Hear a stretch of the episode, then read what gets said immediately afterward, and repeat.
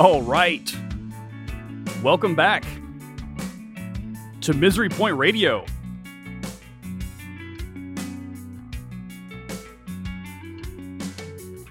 We're back talking with uh, Steve Fournier from Janitors of Chaos. Only this time now, we're going to talk about his other projects Fever 103, and of course, the tasty, tasty tidbit that is the Loverboy Save the Day story. Sadly, I can't play pre recorded music of uh, his bands performing those songs as there are some legal licensing issues, but I promise I will provide you some links on the Facebook page. So let's go ahead, dig into this, and welcome back my friend Steve Fournier. Here we go. All right, so we're back with Steve here. So we've talked about your current project, uh, one of your current projects with the Janitors of Chaos, and uh, super awesome band, really technical, really melodic, amazing.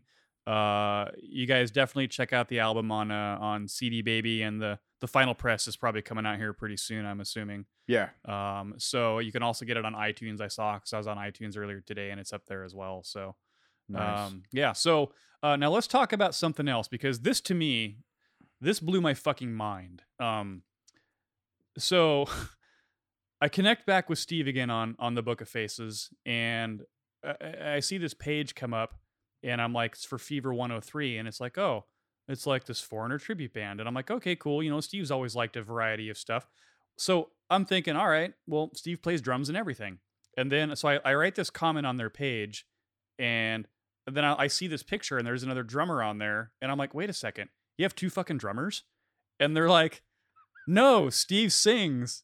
And I'm like, are you out of your mind? And I'm like, no, let's be honest, Steve, you weren't the most socially outgoing person, right? So in school, you had your group of friends, but you weren't the guy that I would picture going out there singing on stage. And I never heard you sing. And so no. when when I heard it, and I mean when we went to the show, I was like, I, I gotta check this out. And then, you know, there were some clips you guys posted, and I'm like, this this is this is blowing my fucking mind. Um so number one is when did you actually start singing? Number two is when did people know that you started singing? And then number three, how the fuck did you learn to sing like that? Cause this dude can hit these notes, and I'm not even joking. It's crazy. Um. Well, that kind of goes back to this one, and that goes back to my brother, Right? because you know Right. we used to hear him. You come over. My brother's hitting all that journey, Oh yeah. all that stuff, and we're like, you know, at one point in time, I'm like, I would stop playing my drums because here I am beating the crap on my drums, playing Slayer and all that, right. and my brother's in the room next door to me, Doing like journey tunes. Yeah, he's doing and- Journey. He's just hitting all these crazy, crazy high notes, and all, I'm like, wow, I like to, you know, just blowing my mind. So a little bit of that I kind of came down from him, you know, doing that. But what happened was, is when we were in high school, and how you and I uh, obviously met through high school, we had the theory class, Right. And um, Music appreciation or whatever yeah, it was called. Yeah, yeah, And remember, it was a whole year, Right. And they cut it down. The next year, they they cut it down to only like a, a semester of it or something like that. So, Because they got tired of me bringing like deicide to class. but we were all loving it, though. Right. We were like, yeah, that's cool, man. You know, everybody else was scared out of their, eh, you know, wits.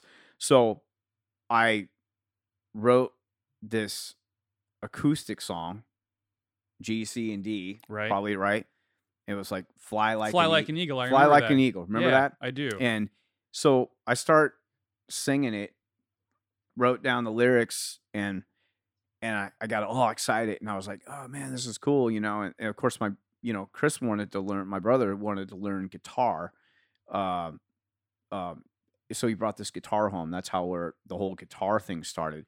So the whole guitar thing, he said, "There's too many effing strings on this guitar," you know. So I took it and then that's you know shortly after what it was like a year or two after that so this is like i probably started playing guitar like picked the guitar up when i was like maybe 13 14 years of age and but then after that i wrote that song i got an acoustic and i you know i wrote that and i started singing and then I collaborated with my brother, and then you know, of course, during the theory, I forget the teacher's name, forget his name, but brought it in. That's right. Brought it in, and he he was trying to do I don't know what it was. He was trying to do well, like arrangements for or something like that.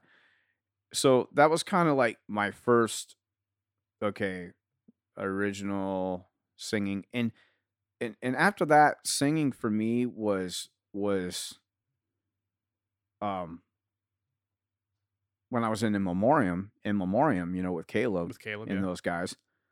Lee bought the bass player had a huge PA, and we used to play at this place called uh, NAF Studios, which is off West Marginal in Seattle, West Seattle area.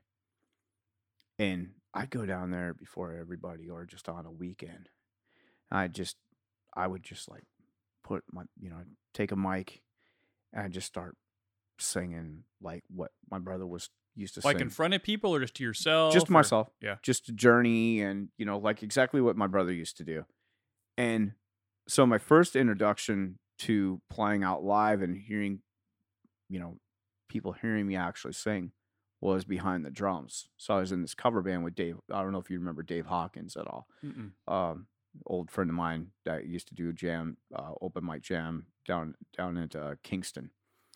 And uh, so here's a funny one for you okay? So this is my introduction to the singing of playing in an actual cover band so we started doing man in the box by alice in chains and i'm just screwing around and i'm so i start singing it and we're playing it and dave turns to me and he goes wow dude you should do that song. It sounds really good. I'm like are you out of your head? I'm like i'm not gonna i'm not gonna sing this. I was like i can't do this. He's like no dude really it actually sounds really good when you sing it and you know that's just a bunch of screaming you know Right. at, at at some point i mean don't you know uh he's an awesome Love singer. Alice in Chains, absolutely. oh yeah he's an amazing singer A really Um, big range and big control over his, oh his yeah, voice. Yeah, yeah, he's ridiculous. So I just remember that vaguely of me doing that on, on some shows we did. And so the singing thing didn't really I never took it seriously. I, I was just like it was just kind of like, yeah, I like doing it. It's kind of like an eh, like like one of those inside passion things you have and you're just like I didn't really take it seriously, but when a mic or a PA was around or something, I would plug in, uh, you know, some tunes and I'd sing along. And I didn't really think that, oh, hey, I have like this good voice or whatever. I just was like, okay, I I guess it's fun. It's cool. It's something to do. So I got in all these other cover bands. And then the one song I had to sing, I didn't have to.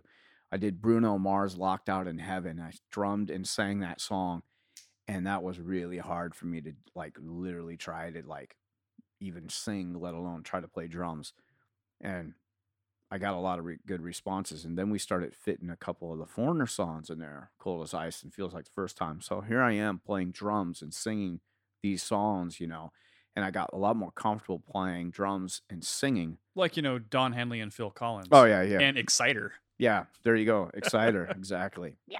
you know? yeah exactly so uh the foreigner thing the fever 103 kind of came about where i'd already been singing uh, a lot of between journey and and doing some of the foreigner stuff. I didn't do a lot of huge catalog by foreigner foreigner at that time. I think i did a, a lot of like a few of the hits like cold as ice. I knew that feels like the first time. I did long way from home. So i just started singing in my room at the school and i got you know i have a a little Mackie in there, and and then uh, Wendy um, bought a 58 because we were in a band for a short spell.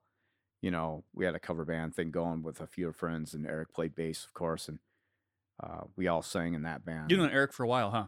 I've known Eric for a long time. Yeah, I've known This is uh, Eric Close from Eric uh, Close. Fever uh, 103 originally, and Coven, of course. My, yeah, one of my and and he was in a band called For Love of Suffering back in the day, in the mid '90s when I was in Faustus. right. So I replaced it. Man, Faustus. Yeah, Kirk O'Malley, our uh, last drummer, and then Joey Hammersmith was the original guy. Um, awesome band. Uh, good times with those guys. Um, so, but going back to the whole singing thing is, yeah, uh, I just started kind of, you know, kicking around the idea. I was like, oh, I'm, I'm, I'm starting to sing a lot more, and I'm really digging this foreigner stuff. And so I just started kicking around the idea, and I did it for almost a year straight. I started singing more and more. I mean, just like practicing yourself. Yeah, and- I would just sing every day. Yeah, I just start singing every day. I had no idea what I, what what I was even doing. You know, technically, if I was doing something wrong, whatever. So it's basically it started, and then of course people's, you know, my the faculty that works there, they they'd pass through and like, wow, man, you sound like wow, I'm hearing you singing that every day. It's like, man, you sound really good, man, on that stuff. It sounds killer when you're singing it. You know, and some of the people at the school would be like, "Man, you sound just like Lou Gramm." I'm like, "Yeah, yeah, whatever," you know. So, um, I just kicked around the idea, and I was like, you know what? I think I want to do this, but I want to do, I want to really do do this, uh, all the way.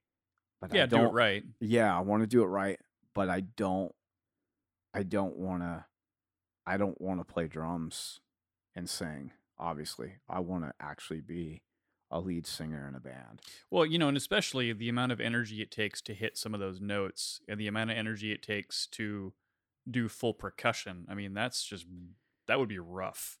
It I've I've done it before and it's a challenge. Um but the drums have to take a back seat since I played drums longer than I've been singing obviously. Right. this was a natural thing that I already had built in. So the drums weren't weren't necessarily a big challenge. The challenge for me was trying to learn how how to how to do the breathing and be able to like actually build up the tolerance to be able to actually pull out whatever song I was singing at the time. So when I did start Fever 103, of course I didn't didn't drum, but there was occasions where I had to do rehearsals where Daryl, oh, my drummer, would not show up uh, or couldn't show up for that rehearsal. So we had a rehearsal scheduled. I'd get behind the drums just to keep time, and we'd Just do the rehearsal. basic beats and Yeah, I do the I do the songs because I already knew the songs. I knew most of the songs, and I should have known by by then. I mean, I I more than anybody in that band, I think I've listened to those songs more than anybody. I had to get inside Lou Gramm's head. I had to literally do whatever research, and then of course, at that time, I really wanted to make sure that I was, let's say, um, not hurting technically, not hurting my throat, not not you know my placements and blah blah blah and all that stuff. So I actually took a couple of vocal lessons with Pamela Moore that used to sing with Queensryche. yeah, Queensryche, yeah. Yeah, and Uh, Pamela, Sister Mary. Mm-hmm. Yeah, she's a sweetheart. Um, when I first came to her, she helped me out a lot, and she was pleasantly surprised. She And she's like, based out of Seattle still, right? yeah, Yeah. yeah, yeah, She she is down in Kent. She has a uh she lives in Kent. She has a place right there, right outside her house that they uh uh let her do vo- vocal lessons. She also does uh stuff in uh on the east side. Right. Um and you know, she heard me sing this stuff and she was like wow. She was like you you you sound so good with this stuff. It's crazy, you know. Um and then of course the second time I went back to her, you know, she's like that's just crazy. I, just- I I did the exercises, you know, I did what what you asked me to do. I I did these so I did all these vocal exercises every day. I sang like uh, I I must have been singing at the time. I was probably doing at least a good 12 13 uh foreigner songs. So it took me Daily. yeah, almost daily. Damn. So it took me a long time to build up the, uh, you know, the ability to do those tunes. Um, yeah, very hard. Yeah, Very- you know, so I was not only was I impressed, I was just like just shocked. Like generally like the first the first notes out of your mouth at that show, I was like he's fucking pulling this off. This is absolutely crazy. Not that I didn't have faith in you, but you just, it just it came so out of right field for me to see you Oh, yeah. singing on a stage versus behind a kit, you know. Yeah.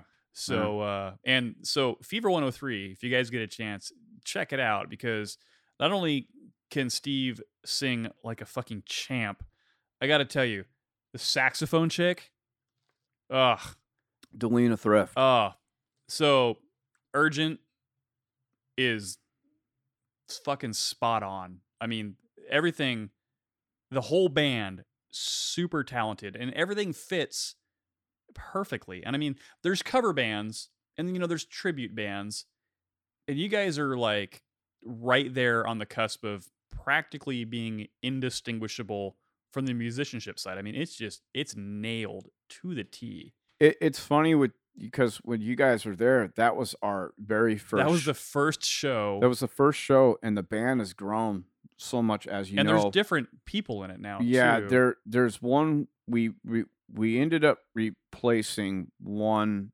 member of the band, um, and we got JC, um, Johnny Cat from uh Whiskey that I Right. play in Whiskey River, uh, with. Uh, him and Tommy had already been and playing Whiskey together. River's like a Skynyrd Lynyrd Skynyrd uh, tribute. Yeah, absolutely. Yeah, yeah. And um so it was easy because him and Tommy had already been working together. Tommy Right. being the other guitar player in Whiskey. There's three guitar players. There's Eric Anderson too. I want to mention as well in that band. But uh those two guys have been working together for five and a half plus years or so. Um so it made pretty good sense for us to kind of bring him in. Uh JC's a g- good guitar player. Um it was it seemed to be a better fit since the band has obviously played you know quite a few more shows after you know after since then since you guys have seen us Right. so the band has grown and it's gotten a lot tighter um you know even for me being a, um an actual lead singer a front man for the band uh, you know um it's still kind of a, a work in progress for me um but a lot of that eh, you know even the band itself a, a lot of people are like well you know you you kind of never done this before this has never been like you've never really been an actual singer a lead singer in a band are you gonna you know you know some people were asking me that are you going to be able to do that Yeah, you know, it's one thing to sing, you know, but it's another thing is like, are you going to have the presence? Are you going to know what to do Yeah. without having drumsticks in your? I actually kind of pictured you. I was like, I wonder if he's going to bring a drumstick up just to have something in his hands because of you get used to something. Like Yeah. if you see guitarists that sing, but like let's say like for instance, remember when Hetfield broke his arm and he couldn't Yeah. play guitar, and you're like, what the hell is Hetfield going to do without his guitar in his hand? yeah, yeah. And he rocked it, and of course, you look very natural up there, so it just it, it wasn't Yeah. an issue. Uh, that's one thing I was not going to do. I was not going to go up there and just be this little karaoke or stand in one place corner kind of, you know, scaredy cat. You have to put on a show. Right. And I did as what I could do. I did as much research as I possibly can on just watching Lou, watching, uh, you know, people that I are influenced, grew up with, you know, uh, you and I grew up with, you know, all kinds of bands and stuff like that. So um, that's what I kind of did. But you, you either as a singer, it's like that with vocals too, to some degree. You either can sing or you can't, or you cannot, or it's also that with uh, being having stage presence. You either you either have it or you don't, and it's unfortunate. I've seen I've I've been behind a lot of singers and bands. They either have it or they don't. So I looked at I I got the full eye view of that happening, you know, and um it, it, it's it's that one thing, you know. It's like I get that even from like a lot of people. It's like even Bill, uh, uh, Micah that plays bass in whiskey. He's sixty three. He's been around forever. Um, lots of experiences and lots of stories. They could Uh, have been in Skynyrd. Uh, yeah. Uh, he he's an amazing, amazing musician, but also And Whiskey River, by the way, also phenomenally amazing Oh, sounding man. band. And you know, that just looks like a fun band to jam in. Like if you want to go hang out with a bunch of dudes and just have like a band that is just super like fun, that's how I picture Whiskey River. it's it's it's one reason why I ended up wanting that that gig uh when they auditioned or And you a drum, in Yeah, Whiskey River. drumming that with yeah, drumming that that uh that band. Um and yeah, um, you know, I've known Tommy Steinley for quite a few years, you know. Him and I were in Maiden Seattle back in the day, the Iron Maiden tribute band. Love Maiden Seattle Um and the Iron Maiden. really yeah uh phenomenal uh lots of fun and he brought my name up to the guys in whiskey and that was that was the whole reason why i ended up basically but i i did my homework i laid the ground you know i had to just like every other musician you do your homework you get prepared you go Sure. in for the audition um yeah everybody had reservations over the whole thing i think at some point but tommy was like no this Just knowing This your is- background. this is the like that. guy this is the guy that will you know so i mean you're looking at like a little little like, what it is about a couple of weeks i learned about three sets of uh uh of material Yeah, and Um, you know, not only do you have to know the songs get to learn the songs, but you have to fit in. You have to you have to click with the people because everybody, when you're playing a show, you have to trust that everybody's going to play their part. Because as I've been there, unfortunately, when bad things happen, one person throwing something out of whack, whether or not it's bad timing or hitting a bad note, one time isn't a big deal. But you know, if somebody's Yeah. not on their game, I mean, that's it. I mean, and people, if they know the shit, especially if you're playing somebody else's songs and they know the songs, Oh, something goes wrong. Oh man, they'll they'll pull you apart in a heartbeat. Yeah you're you're you could be your your your own worst critic yourself but right.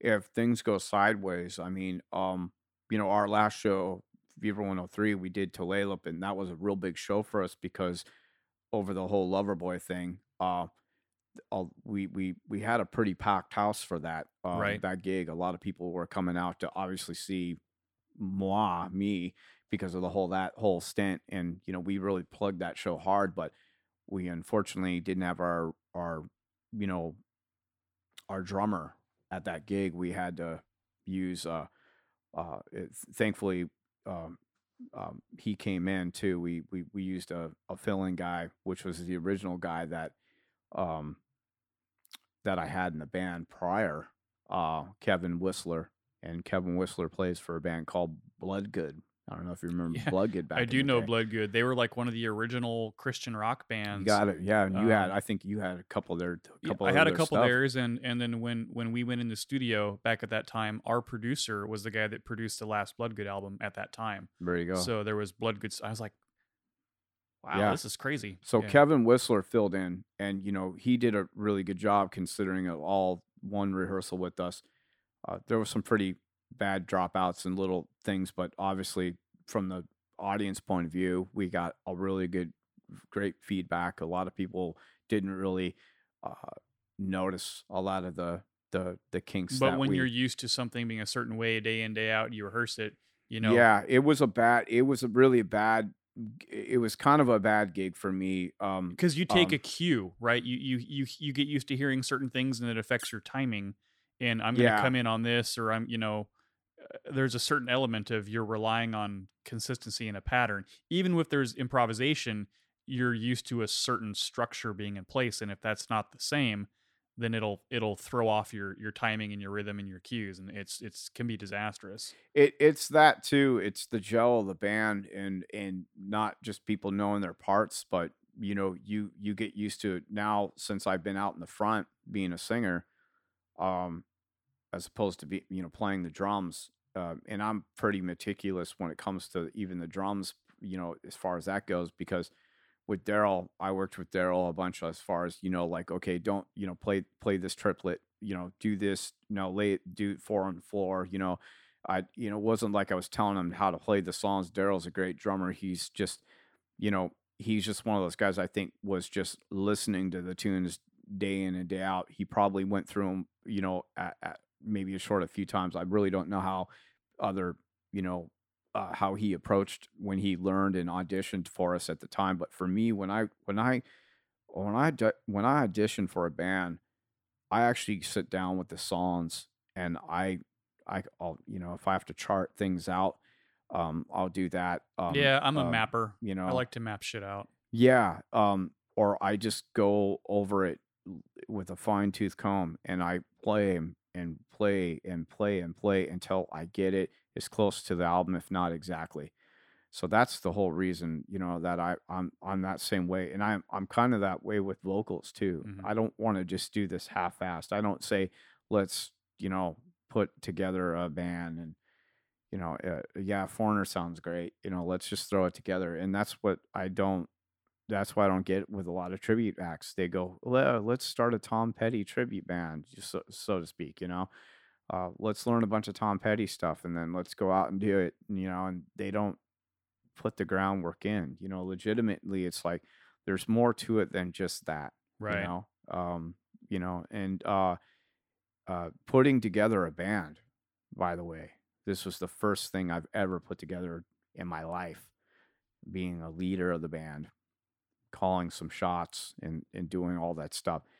Thinking about the business aspect of this, it's really tough. Yeah. I I uh you know yeah it's it's been a long hard road let me let me put it to you that way it um a lot of stress a tremendous amount of stress well, Um, and Fever's a fairly large band. I mean, how many? There's like seven people. there's in the seven band? people in the band uh we we added delina in the band about oh she's been in the band for at least over a year and a half or something like that when we got her in the band that was a big huge added plus um Oh man, you know, I mean, she's awesome. She not only because she's one of the backup singers in Whiskey hmm with Tara, um, so we already knew that she had a voice. She can sing backups, so that was a major, major add to the that band. sax though, dude. And yeah, and she's, yeah, she's beautiful. She's awesome, and she's just like one of the dudes, man. She just gels with everybody. She's got a great personality, so it made total sense to get her in the band. I think the thing that that you know that that uh Marsha, my wife, and I were talking about though is is that's an element that you don't really see. I mean, you know, you got your typical rock band is like, hey, you know, you got your you got your guitar, you got your drums, you got your bass, you got your singer, you know, you got your four or five piece, you know, and then you know, keyboards not so much a thing as often anymore, and they're definitely like you know horns and and different percussion. So when you hear somebody on on like a sax or on some kind of like a you know um, something like that that's that's a different element that really kind of helps things stand out Mhm. um and and it's it's just it's another dimension and uh she's kind of like a jack of all trades like she does She's our secret weapon. yeah she, there you you, know? go she does multiple so she's got the sax thing going on she fills in like does some keyboard stuff Mhm. does some backup vocals um all Yeah. of you guys in that band it seemed like there's a lot going on um but it's dialed in i mean it seems very seamless It- but you know when when those sax parts come up you can look out in the crowd and people are losing their shit i mean people are just Oh. going crazy over that yeah stuff. i mean you know you know and that that's one thing i even for me i i've you know not just you don't study it but you just kind of you know you just know as a as a as a front man for a Mhm. band you know i've seen so many of like that that type of thing uh where singers are just they want the whole entire limelight on you know the light on them so to speak Yeah. throughout the whole entire time uh fever's and- definitely ensemble. and and and yeah so when the guitar solos come out you know i will back up. Those guys you know it's the lights on them. That's their time as well as when delina comes out for urgent and does her solos I- i want her to come out in the front. I want her to rock it and i'll come back here uh, whether i grab a tambourine or i just stand back and clap and get people going keep keep you know keep grab the, your keep the- cowbell. yeah grab the cowbell man you know and there you go you know i mean um it, that that's you know i've learned a lot from just being in a band just in general it's like you know things you don't do there's things you do and there's things you don't do and there's lessons you have to learn uh and you make mistakes and you're only human you know uh, i mean all these experiences uh, it- musically i've had that it's just that that's what's kind of made me who i am as far as a musician goes but it works really well with these bands that i'm in you know i mean you know but that that's bottom line when you're actually literally you know even on the road and touring you're living with that person almost 24 hours a day. Right. so it's a completely different ball game all altogether man it's not about you being an awesome great musician it's it's about you being a, a good person and a laid back person you're easy to deal with you're you're not you know there's no attitude and there's no ego and there's no you know huge amount of head problems and all this kind of stuff? Sure. so anyway. So uh, coming up next, we're gonna take one quick break, and then coming up next, we're gonna talk about what's on everybody's mind right now, which Uh-oh. is the Loverboy. So uh, we'll be right back. All right, so now we're gonna talk about the big deal. Um, so kind of like in Arnel Pineda's story almost. Uh, so some dude randomly gets this amazing opportunity. But so I'm going to let you kind of tell this story. But um, we've all probably heard the the uh, story of a, a random fan who gets up to go sing for a a major band, and uh, this actually happened to Steve here recently, and it was quite the big deal in our area. So uh, why don't you tell us the story of how the Loverboy thing came to be? Well, you know, just before I do this and tell this story, there's been recent uh concerts, so to speak, that somebody had said Sammy Hagar when he came here uh with his band, uh, he had a you know he had a really high fever, you know, fever of, uh, Of 103. 103. Boom, boom, folks will be here all week. Doom um and couldn't sing. So the crowd was uh participating in the whole songs. Uh robin zander from cheap trick was out of town for a personal family thing. Couldn't make it. So here you know thousands of fans you know they basically didn't get anybody up on stage not in the same respect of what happened at the loverboy show.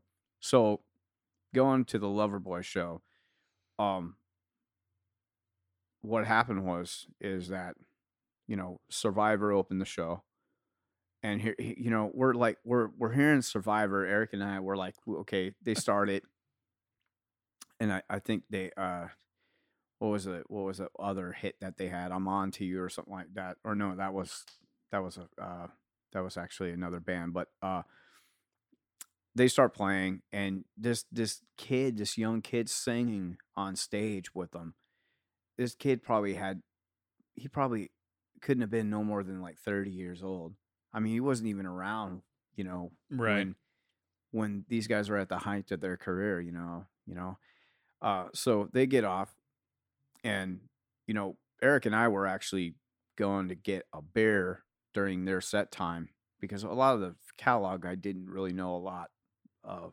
survivor stuff. So we're like oh, okay cool. We'll go hang out. We'll go in the line. It's called the inebriation stage. yeah exactly. You know? Uh, so we're in line and and it's funny because this one guy random guy comes up and he goes hey man you're the singer for fever 103 right? And i was and i was like yeah yeah this is my bass player eric who plays it. Oh man yeah i saw you guys at the show or whatever you know he's like man phenomenal man this is great it was great you know and and he plays in this punk tribute band or whatever and we we just you know i gave i think i gave him a card i don't know i had some cards with me. Anyways we get a beer. Then we go you know we're in the eighth row on the floor awesome actual seats and uh dean and stacy dean from coven him, him and his Uh, wife were Dean Babbitt. yeah, Yeah. Dean Babbitt. They're right across from us, you know, between the aisleways. So they're literally right there. So we're on the end. And then Colin Matson, that used to play for Forest Entry, that pushed me up on stage. Man. Him and Tina, his fiance, are in the seventh row and they're down a little bit left of us, you know. And I couldn't really know where, I didn't really know where Colin and Tina were sitting at the time. So, anyways, Loverboy comes out.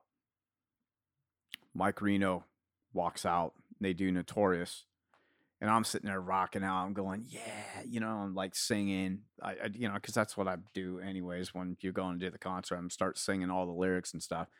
and I'm rocking out, and Eric, Eric and I are we had a beer in our hand, and Reno, after they get done with that song, you could tell Reno was, you know, a little rough on the vocals.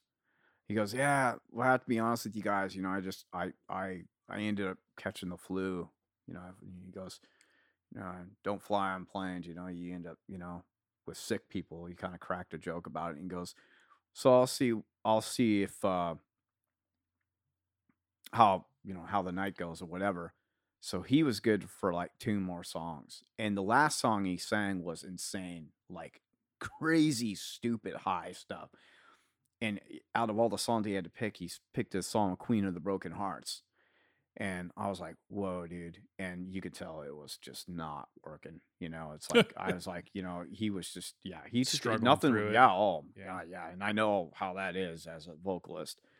Um, so he goes, you know, this is not happening. You know, it's, you know, I wish a throat lozenge would fix it, but you know, it is what it is. So he says, would you, well, do you mind if I bring a friend out? So he brings out Catherine, which actually happens to be his wife, uh, from what I know. Um, and, uh, so she comes out and she goes, well, you know, I'm not Mike Reno. I wish I was, you know, and, uh, and then she says, music starts kind of going key keyboards are in the back and she goes um maybe you guys can help me out with this next one so that's of course you know we thought okay crowd crowd participation is going so the next thing you know she's like she's up there all alone and she goes uh, you know looks out on the lights and she goes well is, is there a lover boy out there you know that knows knows knows the songs you know it's like that you know you know, it's like that rock star that movie. Isn't there a movie about that or something like that? She says something to that effect, and and uh, dude, at that time, I you know, I I wasn't thinking anything, you know. So the minute she said that, Colin gets up off his seat, stands on his seat or something, and literally points at me, down at me. Get this guy up. Get Steve up. And then I ain't kidding you. The next thing you know, I'm getting all these people around me that I'm like, how do how do these people know me? I'm getting people going, Steve, Steve. They're chanting my name. I'm like, this is not happening. right now." Crazy. Yeah. So of course he gets he plows through these people knocking drinks out of their hands and and yada yada. And um so he grabs me by my jacket and he goes, dude, we gotta get you like gotta get you up there, man. You gotta go, dude. You gotta you gotta do it. I'm like, all right, let's do it. So yeah, I mean, what are you going to say? No. yeah, this lady stands in front of me, you know, and she goes, she was kind of just protecting her own place or whatever, you know, her spot. She goes, "Can you sing these songs?" And I said, "Yeah, I, I, I can sing them." And she goes, "Okay, well, go ahead." You know, gets out of the way, and we pushing through the crowd. And of course, this other guy that was three sheets to the wind actually got thrown off the stage. Believe it or not, I didn't I didn't find this out until Tina told me about it and showed me the video of him going across running across the stage. It was pretty hilarious. So, anyways, long long and short of it, Colin here pushes me up on stage, and Catherine, you know, off the mic goes, you, you know, can can you sing these songs? Do you know them? And I go, yeah, I, you know, I, I know them. And uh, so she hands me the mic, you know, and next thing you know, I'm like, okay, well, let's do or die, you know. So then they do turn me loose, and then that was that was kind of it, you know. That was basically do it. And what what was crazy too, like we talked about earlier, is like there was no, you know, they don't do monitors anymore. They do all in-ear monitor systems, which is makes sense for a lot most bands doing that. So you know they didn't have time to throw a pack on me during that whole time of that thing. So here I am going up there practically, you know, by braille, singing by braille, only by just hearing the music in itself. So, you know, you do what you do. You know, you don't think about that at, at that point in time. You just go out there and you rock it. So Right. that's what you, you know, that's what you want to do. So you get up there on the stage, and I mean, was there any kind of a discussion like, "Hey, what songs do you know? What songs do you not know?" No, Turn Me Loose just started playing, and that was kind of it. So when I took my jacket off in that moment, I just remember Paul Dean was kind of starting to walk to his pla- to to the mic of his place, and I kind of gave him a fist bump. So in in the audience's eyes, they're thinking this is staged because Right. there's no way. I mean, it looked it looked e- even from my point of view, this looks like it was completely staged. Like, and it wasn't obviously because if it was staged, nobody told me. But here I am having the balls enough to go, hey, here you go. Here's a fist bump. Here, Paul Dean. You you don't even know me from Adam. You let alone you have no idea. So you can imagine what those guys are going through is like, this is either going to be horribly, this is going to go horribly wrong, or it's going to be good. And uh uh to their obviously surprise and a lot of people's re- response was like I think they were like, oh man, Wave you of know, like, relief. wow, okay, at least he can sing, you know, kind of thing. You know, it's so in that moment of time, it's like, you know, yeah, there was no there was no sitting back and saying, okay, go off to the side stage like a game thing. Like it's like, here's our game plan. This is what we're gonna do. No, I mean that was like, here, dude, go ahead, um, and good luck.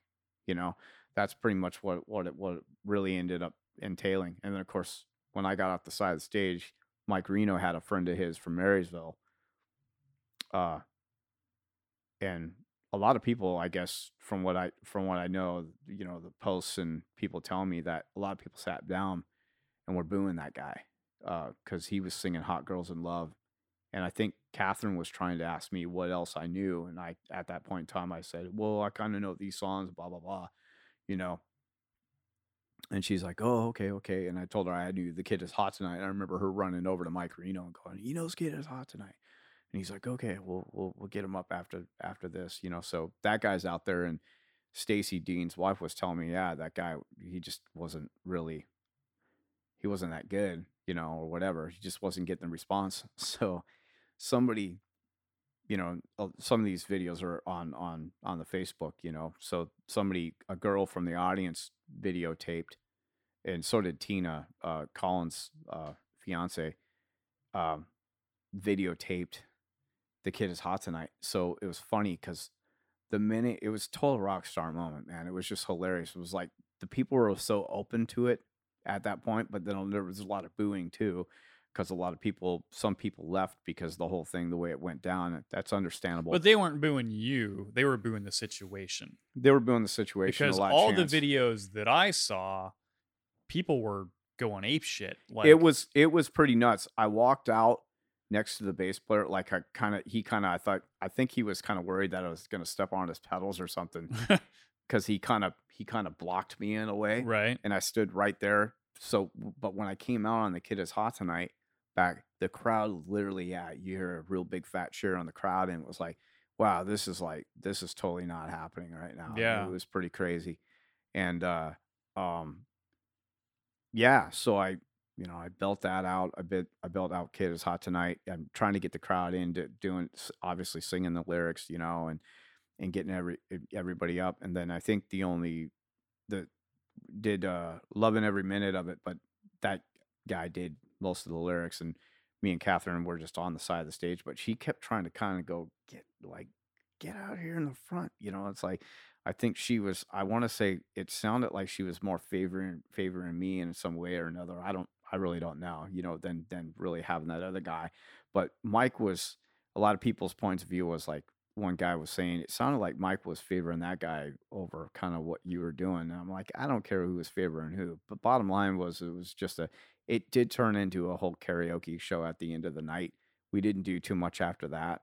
Um and then we did uh working for the weekend and Mike that was when we did the game plan thing. We all stopped you know off the side of the stage and Mike was like, "Okay, we're going to do we're going to end uh, working for the weekend.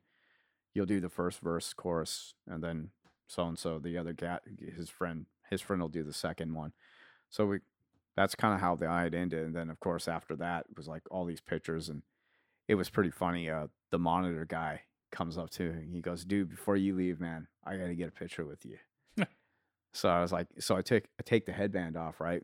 Kind of put it in the pocket. He goes oh what are you doing man? You gotta put that thing back on you know? You gotta get you know you gotta get the full monty man out this. It was pretty pretty fun Yeah. Pretty how many how many songs did you end up actually doing then?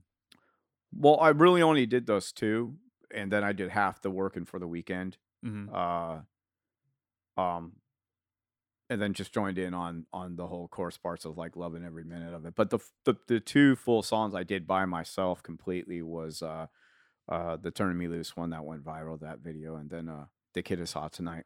Yeah. Yeah, yeah. So uh, after that was over, what what did the what did the band say to you? How did how did that end? Well, what was funny during the side moment of time that I can remember was that the keyboard player pulls out some money out of his pocket and he goes, "Can we pay you?" And I just kind of laughed and, and chuckled about it. And I said, "No, man, I'm good. No, man, I, I, I think this is." I go something to the effect, you know, this is this is. I, I go, this is pay being up on stage with you guys. This is amazing, you know. I said, thank you, you know, and and they were really cool. They're really cool. Uh, uh, Paul Dean, I didn't talk to too much. I unfortunately I get I didn't get to talk to Matt, uh, the drummer, uh, at all. They, I think they all kind of were really in a hurry to get the hell off there, off the stage, and and go back. And you know, I know Mike Reno wasn't feeling well at all. Uh, Catherine did. She goes before you go down with your fan base. I mean, I had literally people off the side of the railing going, Steve, Steve, ah, you know, it was like it was, it was total, like I said, rock star moment action going on. Right. It was pretty funny. Uh, she goes, before I let you, before I let you out, uh, you know, go down there to your fan, to your fans. Can I get your information? And I was like, yeah. And I had, I think, one more Fever 103 card. And I told her I was in a foreigner tribute band. She goes, oh yeah, duh, you know. And so I handed her the card, and and that was kind of it. It was kind of kind of weird, weird in a way because, like I said, I messaged her, found her on Facebook, and did message her and told her thanks. You know, I wasn't really expecting anything out of it, but it would have been nice to kind of just say, have her go, yeah, that was a lot of fun. Thank you for you know helping us out. But I think again that that that show, I think they wanted to kind of sweep things under the carpet. It wasn't the, uh, it wasn't the gig uh, they wanted to remember, so to speak. You know, uh, I think who knows what's going to happen. You know, when they do play the New Year's Eve show at the Emerald Queen, if there's not necessarily going to be anything like a guest appearance, like such as myself, but if they're going to even mention anything about the last show, I think they're just going to just play the show as the show and Sure. you know do that you know because most bands at their height of their career you know that's not that's not something you know it's like here's this li- this little guy you know this little guy had a had his little nugget of time you know it's like that's cool and everything and mike reno was very very cool i mean he was you know who who takes their prop from the 80s off their head the headband and puts it right on some dude's head that has no idea if he's going to even sing these songs like let alone that i think that was a scary moment for them at that point in time because he, they're like thinking oh man This dude better mean- not fuck this up. oh yeah and not only that he better not sound like a damn you know whatever karaoke type singer you know it was just like you know luckily as as luck would have it for me the i guess the odds were in my favor that night as far as that goes i mean as you know pe- people were accepted of it to some degree. I think it was more more something to witness somebody go up there from the crowd to do that.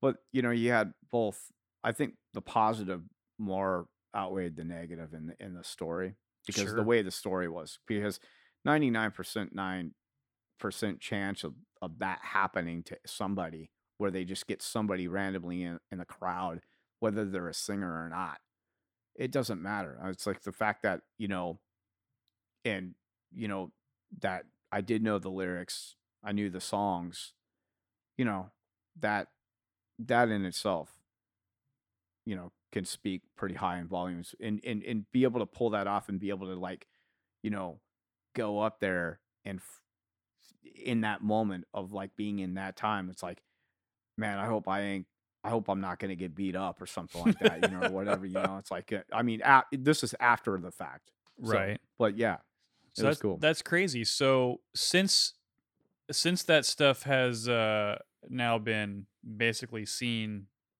all over the place, not just locally, yeah what has the the response been to you personally and and to the projects that you're in? How's that affected it? Um, it hasn't necessarily, you know, got me uh, worldwide status achievement of like you know people wanting you know calling me up for and offer me gigs or or or things of that uh, nature. Facebook blew up pretty well from the messages and stuff, and Sure. the re- the reception I got from that was pretty overwhelming. Uh, like I said, the positive outweighed the negative side of it. Um, the Herald, uh, Tacoma Herald, or excuse me, not Tacoma Herald, the Everett Herald made me, they made me a plaque of the actual show and the two prints because it got on the front page of their paper Right. but it was pretty funny because this guy calls me up out of the blue a few days after that and he was from the he said saying he was from the Everett Herald and they wanted to do a plaque on the show and it's a really nice plaque it's yada yada it's made of this type of wood you you you know you'll have you'll have it you'll have your name in a plaque and you know, you know it, it, it's $189 plus tax so I'm Wait, thinking, they wanted to sell it to you? they yeah they charged me. They sent me a bill. So Here, we made you this plaque. Here's the bill. and he goes check this out. He goes well let before they sent that this this is the guy talking to me on the phone. He go and i said wow that sounds great man. I go yeah okay i'll check you know i'll check it out. He goes so let us know if you if you you know you'll we'll be sending it to your house. Let us know if you like it or not if you don't like it you can send it back like i'm gonna go yeah this is awful i don't want it. So the next couple days later or whatever they send me a bill for $209 for the plaque. And I, I was like you know and i talked to several obviously people that that you know about them doing that and they they were they were like they should not be charging you for a plaque that's ridiculous. You're on the front page of their paper and i'm like you know whatever you know it's well, like and it's not know, like you placed an order for the plaque, right? It's not like you no said, no "Hey, no they offered they offered to make me a plaque and i could have just told the guy and said you know that's really cool of you but you know but like why wouldn't i accept something like that it's Sure. like i want i'd be out of curiosity i'd love to check it out it's all in color you know of course i shared that on facebook you know with everybody i wanted to make you know share that piece that i got and Yeah, no, it's you know, awesome. yeah pretty pretty crazy um you know the fact that i got such great reception on the youtube viral thing on the turn me loose which was really neat to see how many especially how many views and how how big it went as far as how far it went i mean i, I think the the uh it went as far as pittsburgh uh on you know and and uh some lady chimed in that's lives in uh uh ohio and she chimed in. She goes, "Man, I saw you on the news. That's just so rad. You know, that's really cool and and whatnot." So it's really neat, you know. And then I've I've gotten some. I gotten one specific call for a drummer, local drummer that played with Paul Rodgers, and he's doing a thing with uh, Roger Fisher from Heart right now. And he said he was in the front row that night, and he goes, you know, witnessed the whole thing. He goes, "Dude, you you actually saved the show, man." He goes, "I know the Loverboy guys. I've known those guys for years, and yada yada." And he goes, "Man, you you you you tore it up. You killed it. You did you did an amazing job." And blah blah blah. And he goes, "And I've heard a lot of stories about this. I've heard things like this before. You know." He goes, "You just don't know what's gonna ever gonna happen. You know, Right. it's like." You know, there's a band, a touring band. They need a singer, yada yada. And I'm like, yeah, that'd be that'd be cool. You know, I'm like, I didn't think much of it. You know, but uh, And how do you how are your peers, the guys in your bands and the gals in your bands? How are they? Well, well, Ron, Ron got way in the back by the bleachers, my keyboard player, and so we all met up. Uh, finally, we all kind of clan together after the show, and Ron was just like, "What, dude? What is the?" He's he just couldn't believe it. He was like, "Dude, you totally killed the kid is hot tonight." He goes, "That was just amazing." So it was a shock to everybody. We just Right. like were high fiving each other at the end of the night and just going, "Wow," you know. So we we went to a bar finally up the road because they were obviously kicking everybody out by the end of the night, you know. So and reminiscing about the whole thing, and and uh, I ended up signing uh, some dude's set list, uh, their set list, and uh, those the songs I actually ended up singing or whatever, Right. You know, it, it signed signed next to them and stuff like that, and got some photos of some people. You know, it it was pretty cool. It was a moment, you know, yeah, moment in time.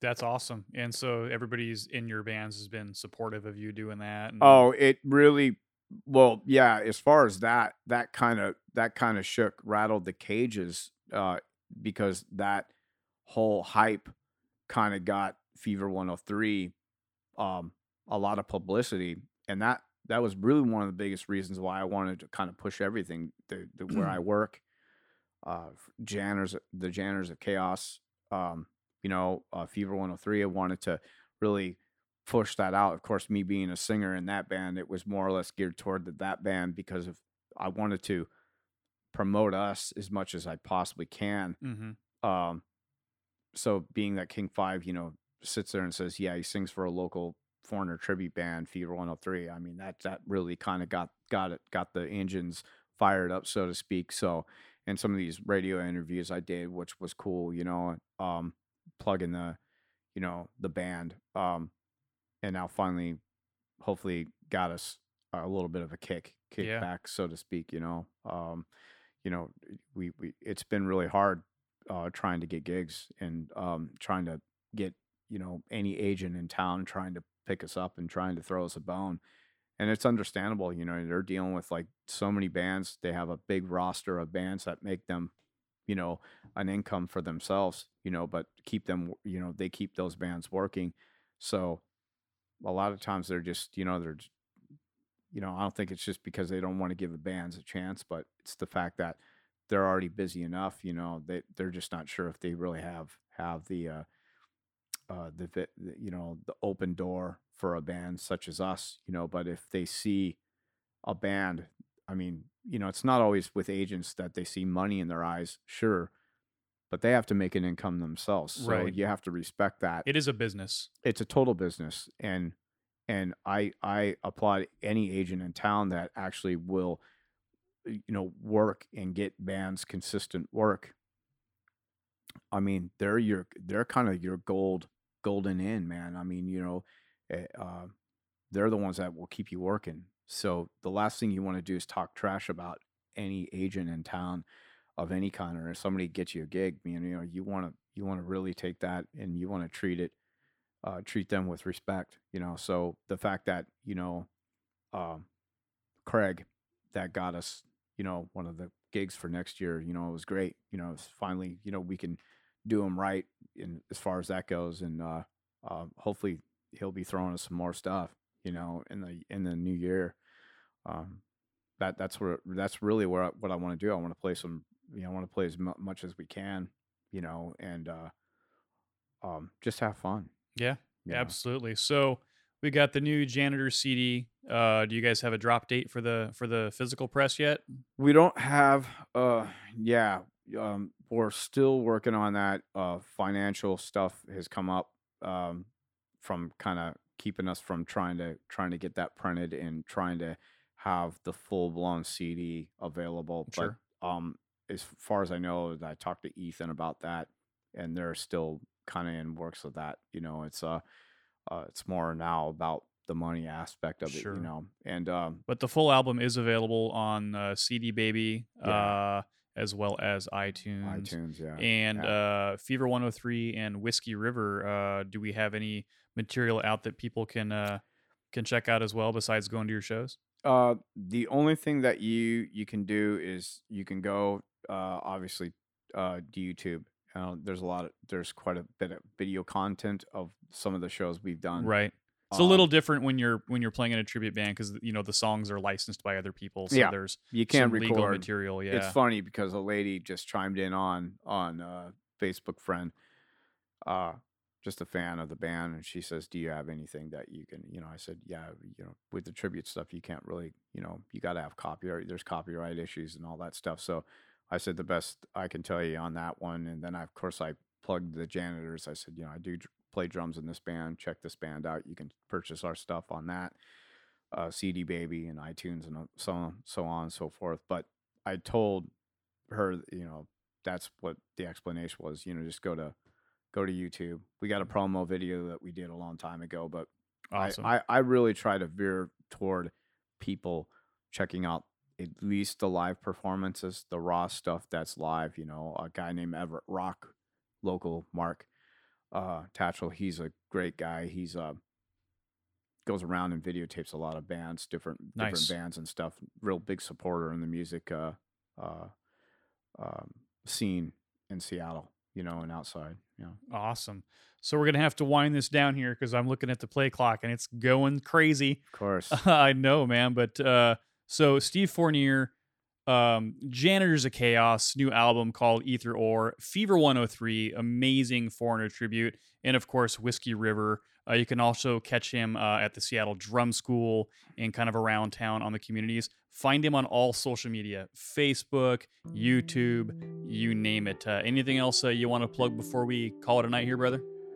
No, I think I think we covered a lot, man. Awesome. I it's mean, it's been fucking awesome having you come down to the show. It's great reminiscing. Uh, if you guys could only hear some of the conversations Steve and I are having off the clock, because you know there's only so much time you have, but uh, we'll we'll have to do this again. Get some more uh, get some more projects going. We'll have you come back on the show, yeah. uh, and and it's gonna be awesome. So we're gonna we're gonna um, talk to Steve here again real soon, and uh, congratulations on all your all your recent uh, successes. You've Thanks, worked man. your entire life, so by no means is this uh, kind of an all of a sudden thing. It's been it's been a, a work in progress for for uh, the 65 years old that Steve is. So, I like to think. all right, man. Uh, thanks everybody for joining me again on the Edge. Thanks to Stephen Fournier, and we'll talk to you all very soon. Have an awesome night.